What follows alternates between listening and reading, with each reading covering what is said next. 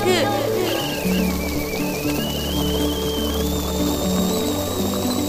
スカのキッチントークは私のキッチンから皆さんにハッピーとスパイスをお届けするプログラムです。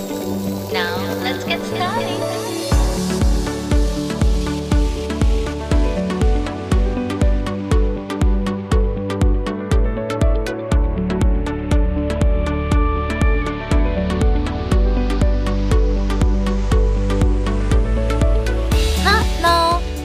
前田明日香です。皆さんお元気ですか？アスカのキッチントークエピソード103です。さあ今回は食についてお話ししていきたいと思います。前回と前々回は金沢に住んでいる私の金沢再発見の旅と題して地元の良さを改めて感じてみようと思い立ち町屋に泊まってみたお話を前編と後編にわたってお届けしました。で今日はその時に出会った美味しい食べ物についてご紹介します。まずは夜ご飯で食べた老舗自由軒の洋食。そして町屋で食べた金沢らしい朝ごはんについてのお話です。では皆さん忙しい手を少しだけ止めて一緒に一息入れましょう。キッチンカウンターの向かい側に座っている感じでこの番組を聞いていただければ嬉しいです。アスカのキッチントーク。今回もハッピーな香りがあなたのもとへ届きますように。時にはちょこっと日々のスパイス役になれますように。最後までどうぞお付き合いください。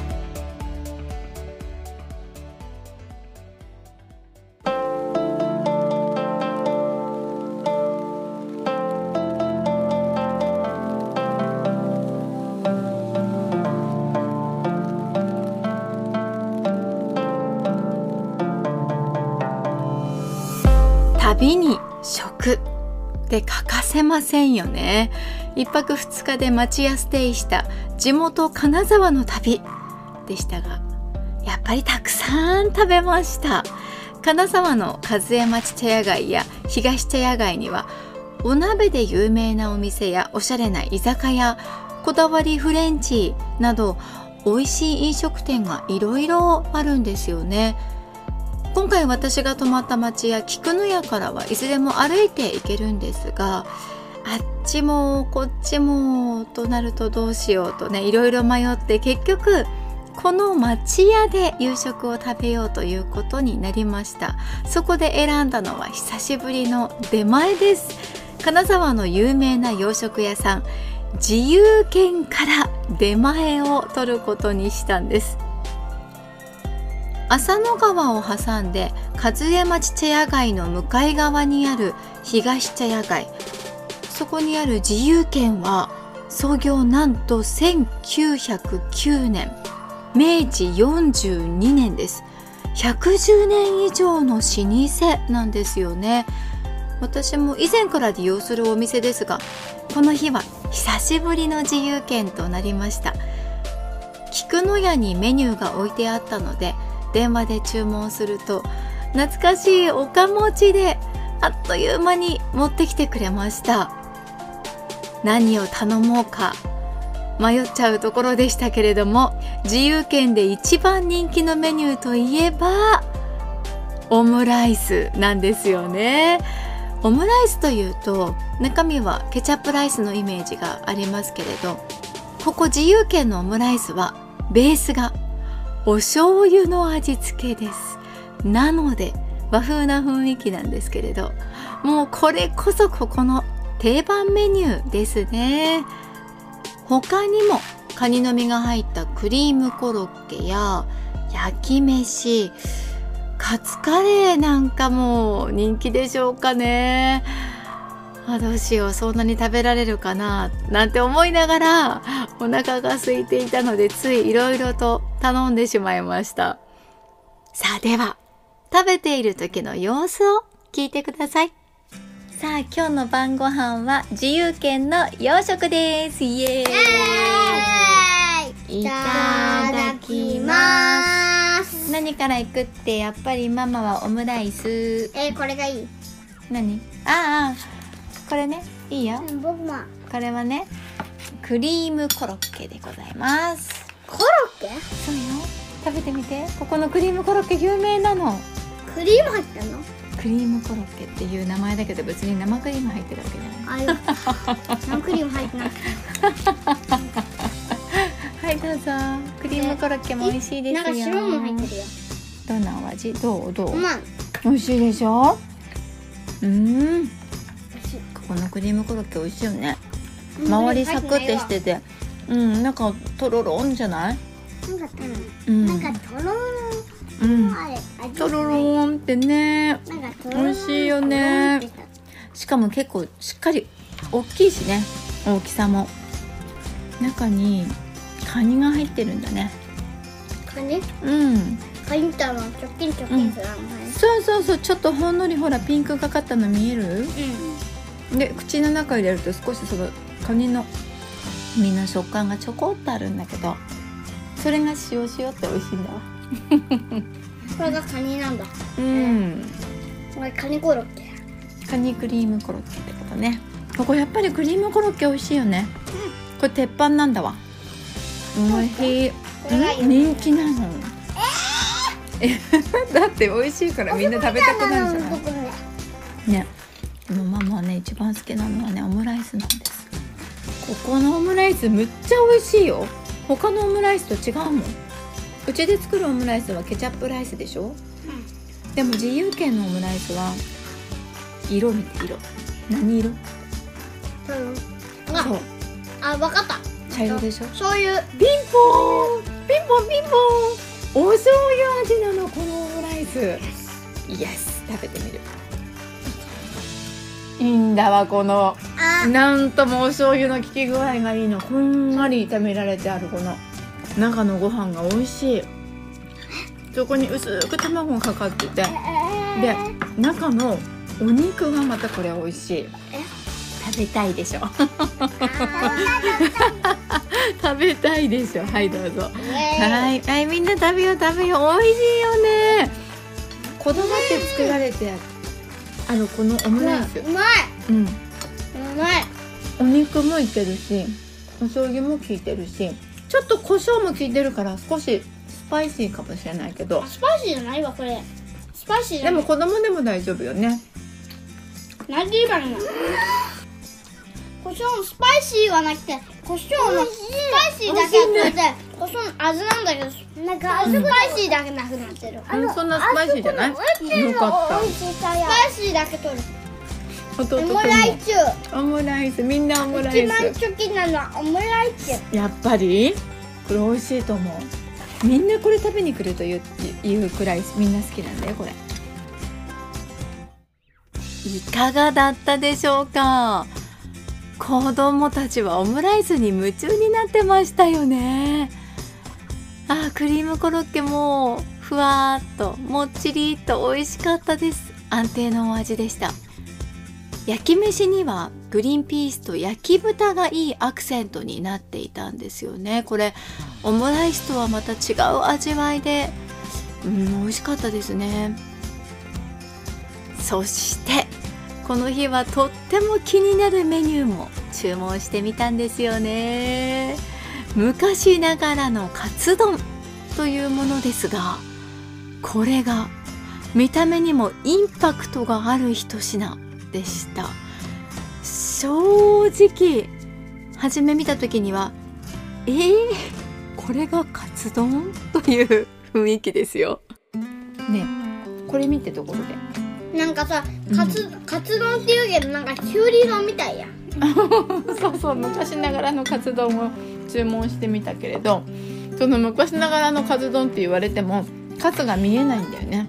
きゅうりご飯の上にカツが乗っててその上にキャベツが敷き詰められさらにキャベツと一番上にきゅうり丸いきゅうりがわーって乗ってるからキャベツのときゅうり丼って感じだよね。キャベツきゅうり丼や。でもこれカツ丼なのよ。見ててえ？見ててほら見てほら。ほらほら。おほら。本当だカツがある。うんそうそうそう。カツのかくれんぼ。はい。カツ発見カツかくれんぼ昔はカツかくれんぼしてたのかね。カツ隠して食べてたのかな。これは食べるの初めてでえすじゃあ福井でさ、うんうん福井のあの美味しいあのカツ丼ソースカツ丼か？うんソースカツ丼、うんうんうん。うんうん。あれも昔もこんなんだったのプレーンソースがこのカツの下にソースそれはわからない。乗っててこうやって上にキュウリで食べてみるよ。食べてみるよ。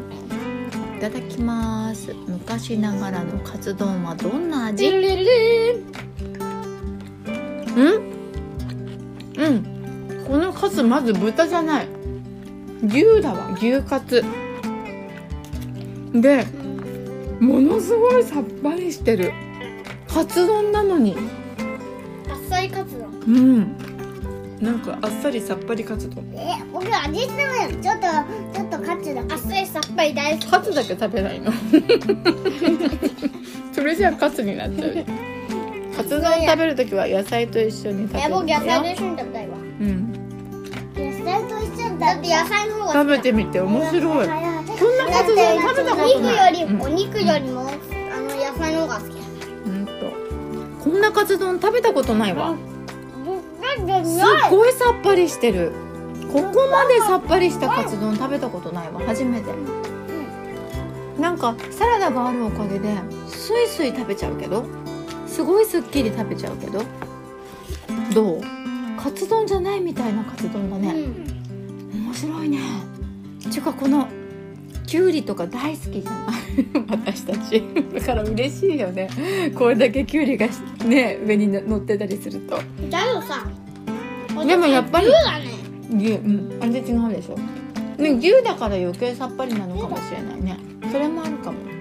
ねえこのさ牛のカツ丼こんなに美味しいとは思わんかったわ、まあ初めてだもん牛のカツ丼知らなかったわ、これめっちゃ美味しい。ねうんすごい美味しいわ。え牛のカツってさ柔らかいしすごい美味しい。ハマりそうだよね。ハマりそうハマりそう。いやーユニークなカツ丼でしたね。これ実は茶屋街の芸妓さんがあっさり。でもしっかり食べたい。というリクエストに応えてできたもので昔は裏メニュー的な存在だったんだそうです。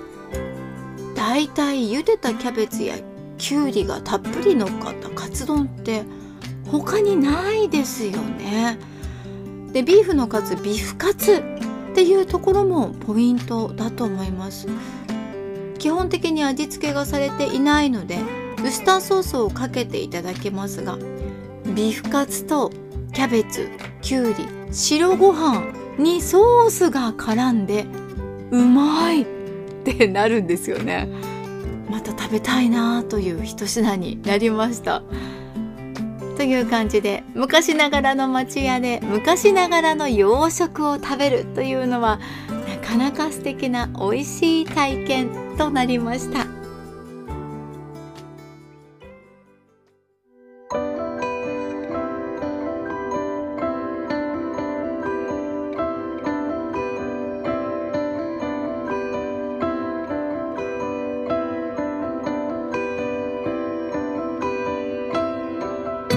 て夜ご飯のお次は朝ごはんのお話をしたいと思います。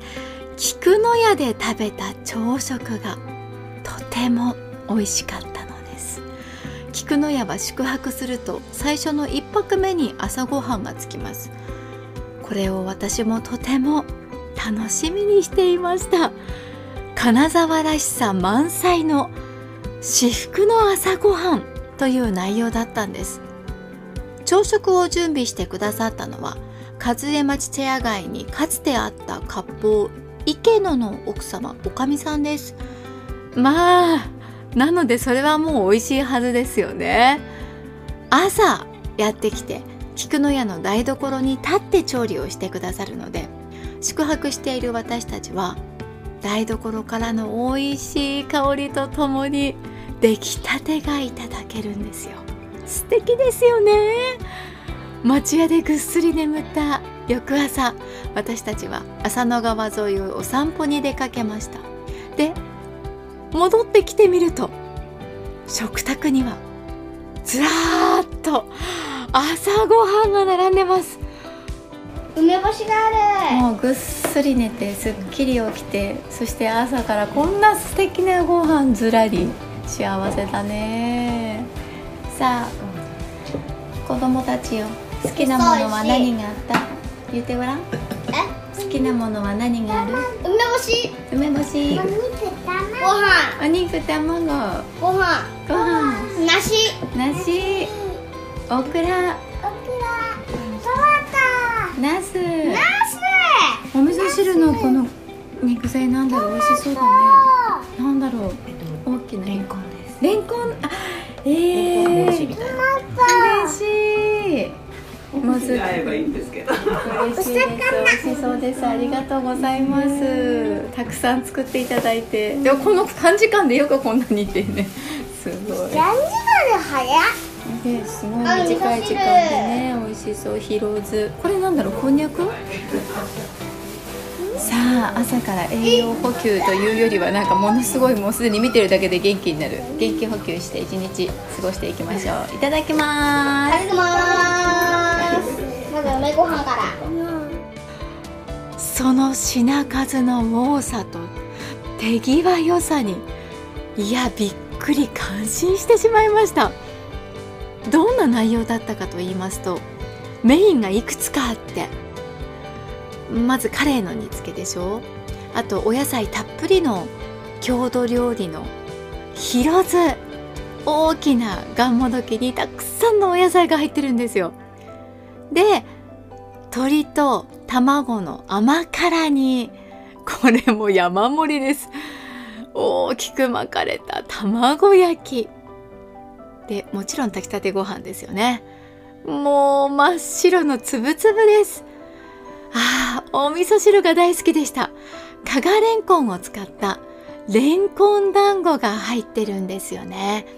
でお手製の梅干しと漬物が絶品でデザートまで用意されてあって金沢の梨をたっぷりと剥いてくださってあります。食卓にこれ以上並ばないだろうというぐらいに和な器が並びました。色とりどりですしどれも美味しそう。もう何から食べようとなりますよね。ご飯とお味噌汁はおかわりしてくださいねなんて。もういただく前から幸せが膨らみます。朝からこんな大ごちそう。普段は食べることないですよね。みんなにっこりでいただきますとご挨拶してあれもこれもと食べてみたんですけれど体も心も元気になる味わいです。全体的にとても金沢らしいちょっと甘めの味付けでした。白ご飯が進みます。和食の良さを改めて感じ入りました。美味しいものを食べて元気になってもらいたいというおかみさんのお気持ちが伝わってくるようで。お腹も心もすっかり満たされました。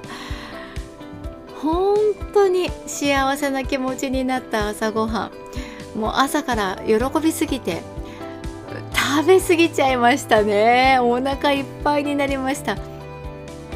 ということでかつて和江町にあった割烹池野のおかみさんごちそうさまでした。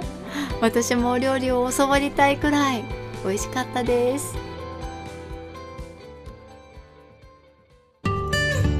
アスカのキッチントーク。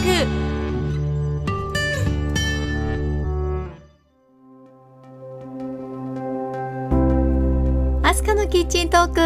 エピソード103エンディングの時間です。今日は金沢和江町茶屋街の町屋に泊まってみた時に出会った夕食と朝食のお話をしましたがいかがだったでしょうか？お聞きの方の中にはもしかすると「あすかちゃんデザートを食べてないんじゃない? 」という ツッコミをしてくださる方いらっしゃるんじゃないでしょうか。もちろんいろいろ食べてきたんですよ。ということで次回は茶屋街で出会った絶品スイーツいくつかピックアップしたいと思っています。食の話はつきませんね。どうぞお楽しみに。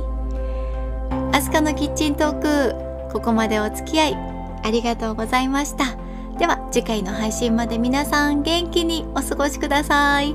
お相手は前田明日香でした。See you!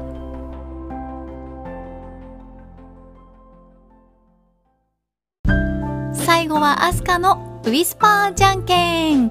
いくよ。